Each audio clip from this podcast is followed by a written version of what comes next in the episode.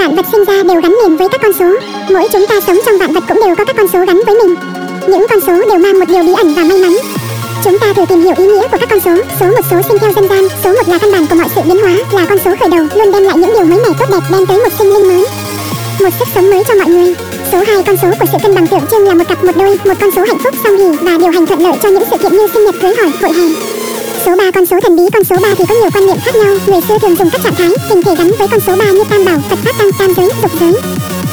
Sắc giới và vô sắc giới, tam thời quá khứ hiện tại vị lai, tam vô lậu học giới định tuệ, tam đa, đa phúc, đa lộc, đa thọ, tam tài thiên, địa nhân.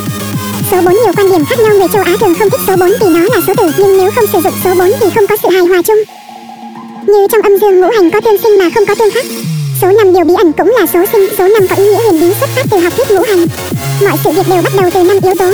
Trời đất có ngũ hành kim, mộc thủy, hỏa thổ, người quân tử có ngũ đức nhân, nghĩa, lễ, trí tín, cuộc sống có ngũ phúc phú quý thọ, khang ninh. Ngũ đế, phục hy, thần long, bình đế. Nhiều tuấn, ngũ lần, vua tôi, cha con, vợ chồng, anh em, bạn bè. Số 68 con số thuận lợi và vận may số 7 số ấn tượng theo đạo Phật số 7 có ý nghĩa là quyền năng mạnh nhất của mặt trời. Con số 7 còn tượng trưng cho sự thành tựu sinh hóa cả vũ trụ không gian là đông tây, nam, bắc thời gian là quá khứ, hiện tại tương lai. Số 9 biểu trưng cho sức mạnh và quyền uy từ xưa số 9 luôn được coi như là biểu trưng của sự quyền uy và sức mạnh ngai vua thường đặt trên 9 bậc.